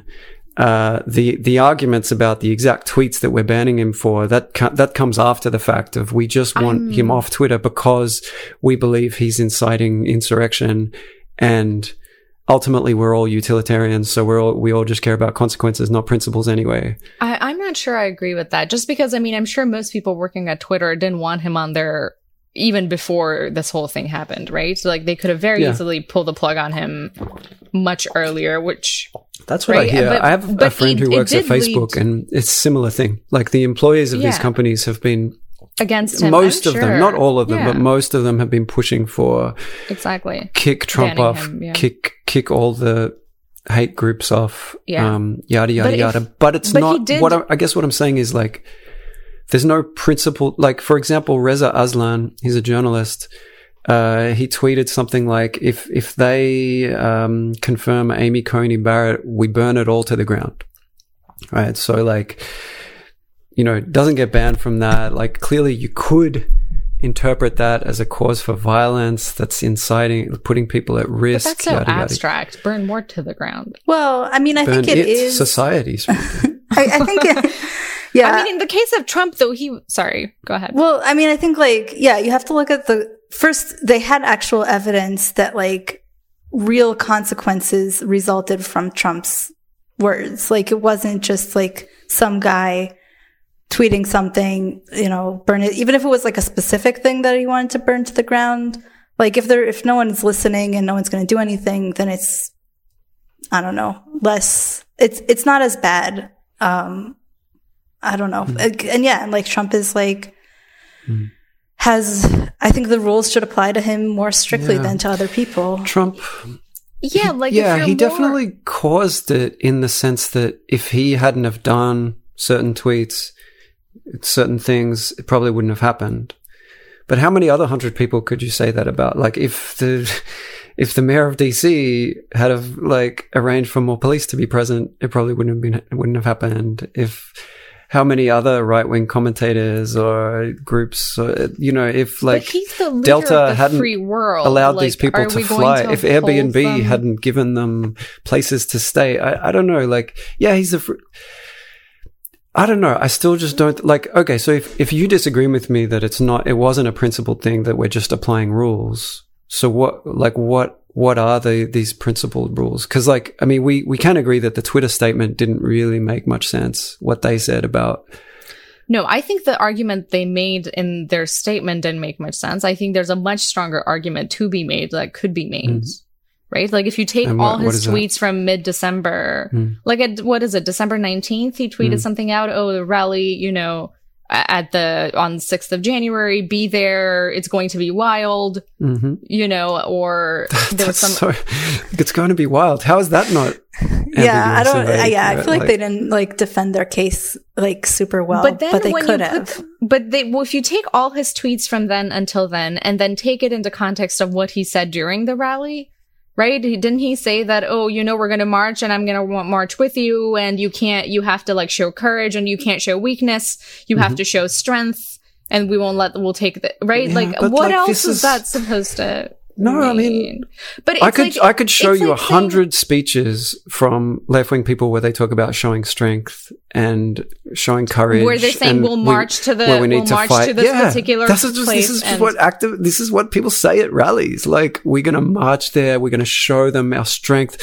We're going to like, we're going to make them well, change I, their I, mind. I, like, it's, well, it, you know my position. I would really say we should ban those people rhetoric. too. Like, I, I am against like, this. Like, you can end, end up banning like all political yeah. speech, and that's I think we that's should... probably not where you want to go.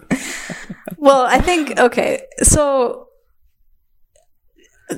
this is going to be controversial, maybe, but I I'm not as like free speech, uh, like a strong supporter of free speech for the sake of free speech. I think like.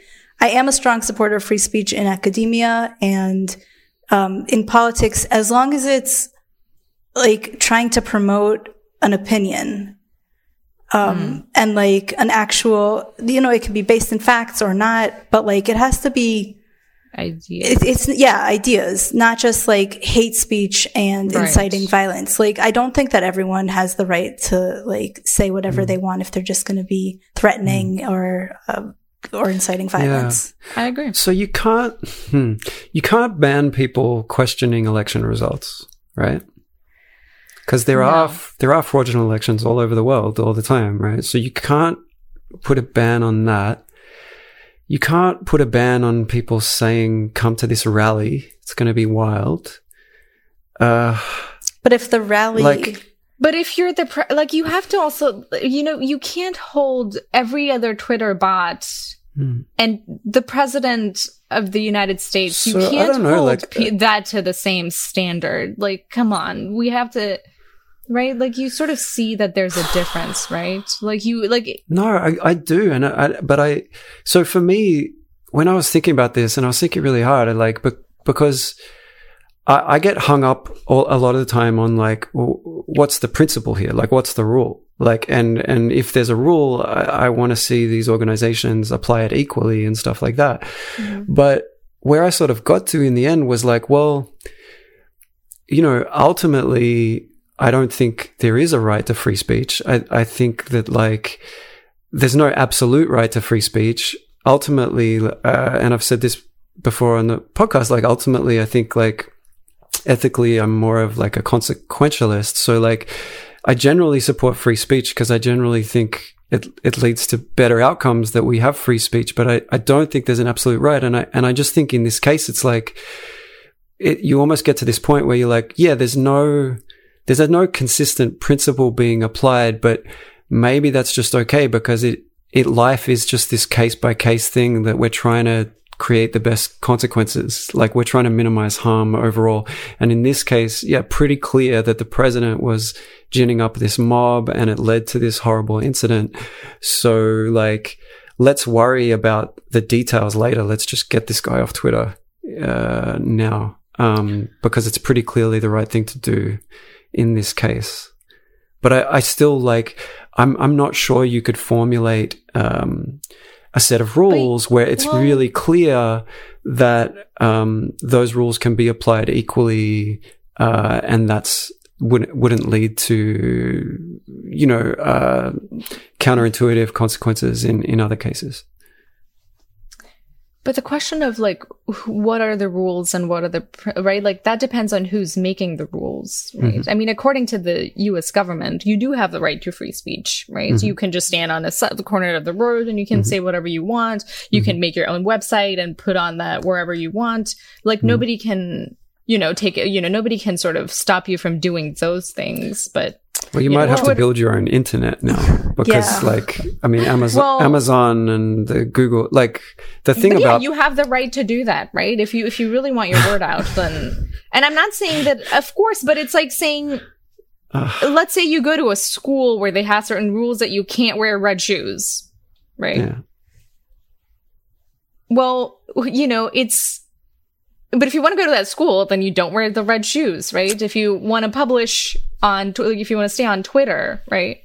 Like, they are free to make their own rules. And that's how, when you have influence, that's how you change norms, right? Is by putting forth what your principles are and then turning them into rules for your platform. Yeah, but it's like, it's really risky. I mean, well, I think there's yeah. two things. Like, one is, there's like, there's really not good alternatives. Like, the the barriers to entering the market and like, you know, like even right. you know, new social media companies like Parler are like, okay, then I will make my old my own platform and we can talk right. about whatever we want there. And then Amazon, right. Amazon's like, no, you can't, and they shut them down. Right. Um, and so like, does everyone who wants to say something have to like create like a huge their infrastructure? Own. Yeah. I mean, That's I see problem. the problems. I'm not saying it's, but at the same time, I mean, humans have done that for as long as we know, right? Social ostracism is how we lead to change, right? Back when we lived in just, you know, hunter-gatherer societies, it's what you did is like, if somebody was doing things that you didn't want them to do, you ostracized them socially. And that was a form of punishment. Like, this is how I see it, right? It's like, Like, I'm not saying it's okay for certain people to have that much power. Like, I see the issues with it. Mm. But, you know, mm. ostracism is sort of how we've changed things yeah. in the past. It's, sh- yeah, sure. But if you think about it in, in those terms, it's like, what you have here is like a relatively small and incredibly wealthy group of people that are able to make those decisions about right. ostracism and what they think is going to lead to bad consequences and who, who should be allowed to say what. And in this case, I, I, I feel like most people agree with them. And uh, most people right. w- probably when they heard, oh, Trump's being kicked off Twitter, they were like, good, fuck that guy. yeah. Right. Uh, so in this case, we all agree with all those employees at Twitter, um, and the Twitter C E O and uh, Amazon and all these other companies and the decision that they've made. But like, it is an enormous amount of power for these people to have. And it's like, I think there is something to the argument that like, it's actually not easy to just create your own internet and, and platform. And like, it is uh, something tantamount to censorship to like, for these people to be able to say, no, this, these are things you can't say. Like that, the, an interesting example was that Hunter Biden laptop story. Um, before the election, there was this story in the New York Post about Hunter Biden's laptop. Uh, yeah, that, that was such a bizarre like, story. Dropped Some off. Blind at this, guy was yeah. Dropped off at this yeah repair store, and, and Rudy Giuliani ended up with it, and they were like, "This is going to be explosive" and stuff like that. And it was pretty clearly, it seems pretty transparently to have been a pretty clumsy attempt to have this gotcha moment that's go- that was going to swing the election or something like that. Um, Facebook just like banned that article. You couldn't share it on Facebook. Like it, they, they set up an algorithm to s- stop people sharing that information. Um, I guess because from their point of view, they decided there was nothing substantial in it. Like it wasn't true, and it was dangerous because it might lead people to vote for Trump. And so they decided to like censor that article. And like, I'm really glad Biden won. I, I was phone banking for Biden and stuff like that, but it, I mean, it does yeah, make you won. feel like, wait, that's, that feels like cheating a little bit. Well, that- well, I mean, like it was dangerous because it's fake news, and because it, like, it's not that there was like. But does Facebook not know? Did they know for sure it was fake news? I mean, I, but unless you, I think the New York Post was just reporting facts about this is, this is what they're saying. This is the claim that these people are making. Uh, which is, is, but yeah, people making claims a, are not facts, right? No, but like politicians, like if you check A O C's PolitiFact, or like she's said things that are false also, right? Like it, True. It does happen from time to time. And so this huge company is able just to sort of step in in the week before an election and say, ah, oh, the New York Post article, this cannot be shared. I don't know, like but that. But don't you think that similar things exist on the other side? I mean, Fox News still exists, right? They still share whatever they want to share with people. So does Alex Jones, right? He's still yeah. functional and making, giving out, mm. you know, Breitbart. Aren't they still around, right? Sure. Like, but you do have other, you know, other media outlets that do mm. and, do this and the so- same thing on. And so what, like we, we'll just get this situation where like there's just like completely different information diet for people. I mean, I feel like that's what's happening already. Whether right or left. Right, right. Don't you think that that's already happening? But is it a good thing that we want to accelerate? Right. So that's kind of my point. Well, but I, I also don't think that means that we should, you know, leave people on Twitter that are inciting violence. Hmm. Yeah. I don't also, know. Like, what do you think the solution is? Like, I mean, I was like sort of toying with the idea of like, what if there is a social media platform that was just like owned by the government? Would that be better?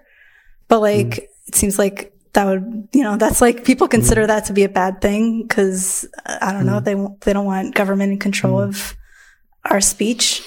But what's the alternative? Like.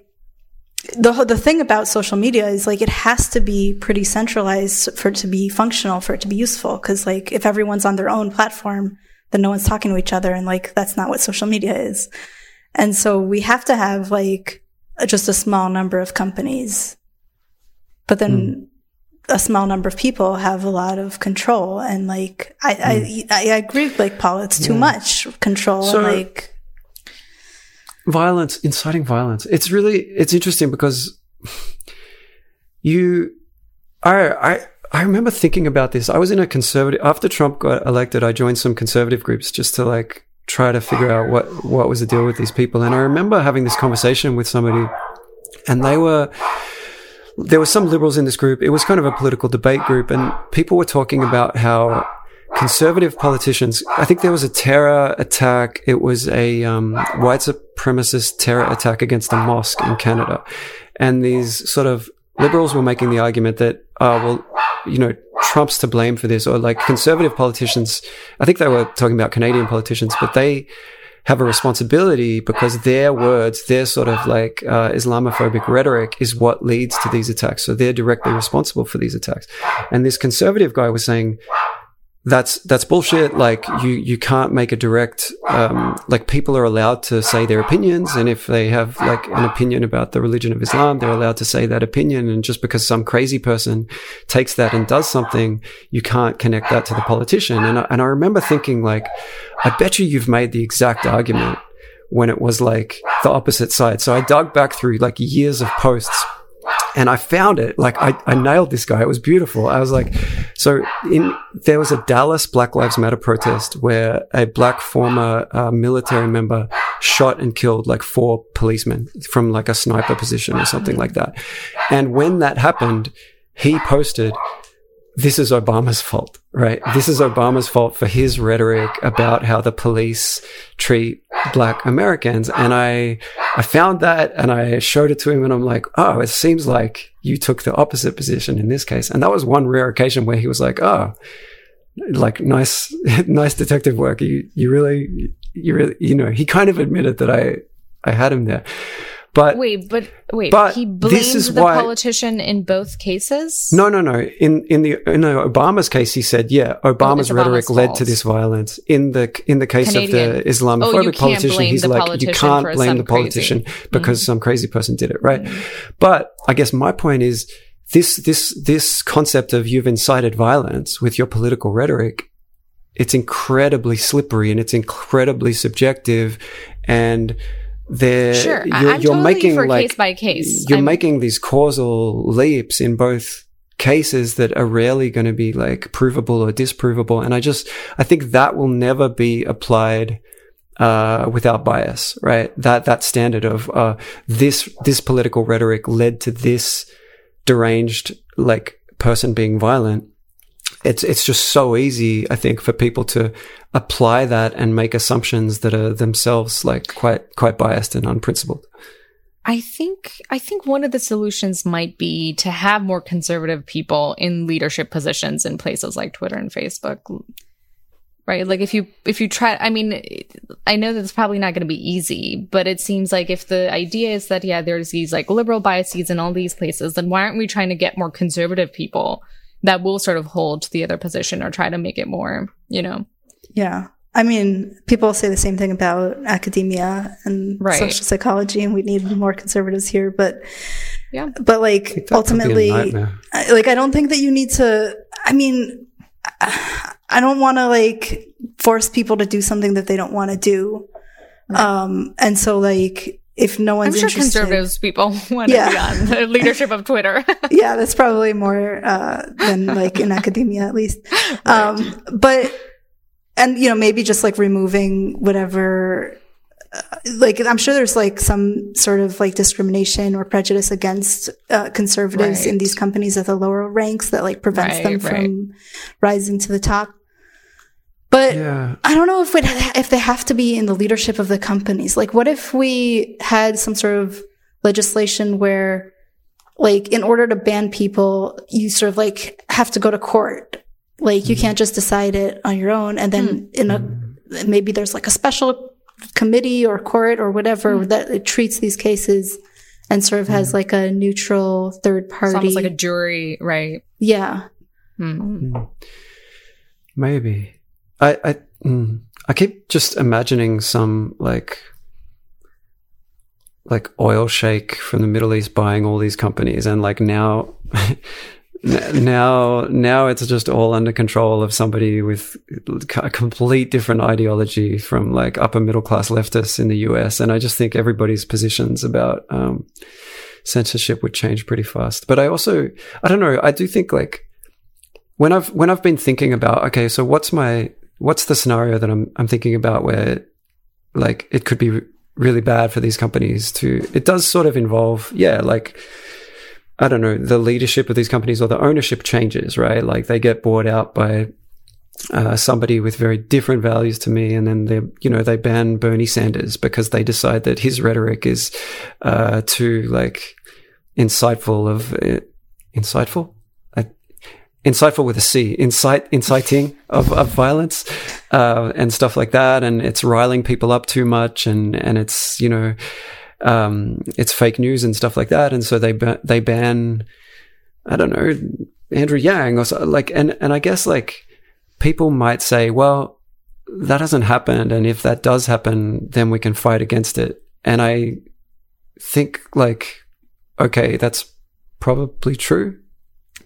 I don't know. I mean, I think it is, I think we should have rules in advance. Like, I don't think, like, post hoc sort of decisions are, are a good way to handle these things. But it's also, like, it's also new, you know, like, I don't know, how long has Twitter been around for? Like ten mm. years? ten years, I think, somewhere around that. Yeah. We can't expect them, you know, and all these social media companies, like, we can't expect them to just, like, have everything all figured out yeah. already. And things evolve mm. all the time, you know, there's, like, new yeah. algorithms and new whatever. Mm. And, like, so I think that, would, like, and I, there are people in government who are trying to work on um, how to regulate the big companies in a mm. better way, but it's just like we have to be yeah. patient and wait for them to give it time. Yeah, yeah. I, I think I might, I'm with Rachel on that, especially. And you, yeah, like, it just not having those rules in place, like, beforehand, like, that's how bias creeps in, right? When you're sort of, so well, I think, no, but, but the like, idea is you no, can't, Twitter you does can't have... anticipate, but the problem is you can't anticipate everything that might happen in a situation like this because, you know, again, like, yeah, these platforms yeah. are not, not that old. And I think the more we keep, like, you know, as, as mm. time goes on, people will realize all the problems and you keep start, you know, changing mm. your policies, um, to sort of adapt to these new situations. But, but isn't it more just like everybody understands that there are no absolute rights, like, deep down. And so, like, even, even if you try to enshrine some kind of rules or some kind of guarantees, situations are going to come up where you just kind of want to abandon them for some greater, more pressing good. And so, like, you know, we're, we're all yeah, just kind of pretending, like, saying- that we have, like, these principles and rights, and, and it's all actually just, like, this messy case by case consequentialist, just muddling our way through. Well, that kind of sounds like, what if you're a cop that knows, you know, absolutely that this person has committed murder, but you didn't read them their Miranda rights before you arrested them, right? Like, wh- are you, you know, what mm. should you do? Should you just, like, you know, make up, right? You can't do that, even though you might know. Yeah, so I agree that it will lead to some loopholes, but I do think that it is important to at least try your best to put those principles, you know, to sort of formalize those principles to, to the extent that you can. It won't be perfect, of course, but. Yeah. I mean, with any, like with any piece of legislation or like any law, there's, there's always ways to interpret it. That's why there are courts to like figure it out and like apply a case by case basis. But I don't know, just trying to have, yeah, some sort of rules in place because, like, I do, yeah, I really do go back and forth. I feel like I've been more on the side of, like, it's okay that we, that they banned Trump and Parler and, like, a bunch of other people. Um, but I do go back and forth on it because, like, it's a problem and there's not, there's, there aren't easy alternatives for people. And it's a, we want, we do want people to, like, be able to express their views. Um, And I also think, like, from a more pragmatic point of view, like, you're just feeding into their conspiracy theories of, like, you know, trying to silence us and shutting us down and, like, yeah. ultimately maybe making people even more extreme than they were. And, like, that's not a good thing. Maybe, maybe. Yeah. It's, I mean, but maybe do you, not. I don't know. I haven't, I haven't studied the evidence about that, but, like, for example, in, in Europe, um, I think there's much stricter f- restrictions on freedom of speech about certain topics like Holocaust denial and stuff like that. I'm not sure. I haven't really heard anybody claim that that has led to those views, you know, festering in, in the underground and becoming actually more powerful. Uh, it, I'm not, so I'm not, I'm not totally sure that, like, because the, the claim is kind of that our censorship doesn't work because... Uh, but America is more just, polarized on these topics than, you know, let's say Europe is mm-hmm. on... Whether the Holocaust, Holocaust I'm happened. Assuming. Yeah. yeah. Mm. right. yeah, right, for sure. Of like wh- whether the election was stolen. Right, yeah. exactly. Yeah. yeah. And there's more like existing like frameworks for people to latch on to. And yeah. But maybe not. Yeah. I am also like not confident about that. Like it's it's very likely that just like all of the when it becomes less like mainstream to spout conspiracy theories about the election being stolen, then people just sort of forget about it and move on. Hmm. Uh, I don't know. Hmm. Yeah. Do you think that people, well, their opinions are fine, but what if people are just telling lies and they have a large audience? You think that should also be okay? Like it should be okay for people, like should it be okay for the New York Times to just publish lies? Uh, I mean... That there's is there a law against that? I mean, there's defamation law, I guess. You yeah, no, there's like, no law against that. I'm just asking, right? Like, a person, it, it's like, a yeah, r- right? Like, obviously, morally, I don't think people should lie. Should there be a law against? I guess because I mean, ultimately, you have to mind read somebody to prove that they know that they were lying, and we can't really mind read. Maybe. Hmm. Maybe if well, neuroscience advances enough. Well, but where does it? No, but it's not about intention, right? Like if you're if you're a teacher at a school and you're telling people that the Earth is six thousand years old, you well, probably do believe that the school is the world is six thousand years old. My question is, should you be able mm, to do that? Mm.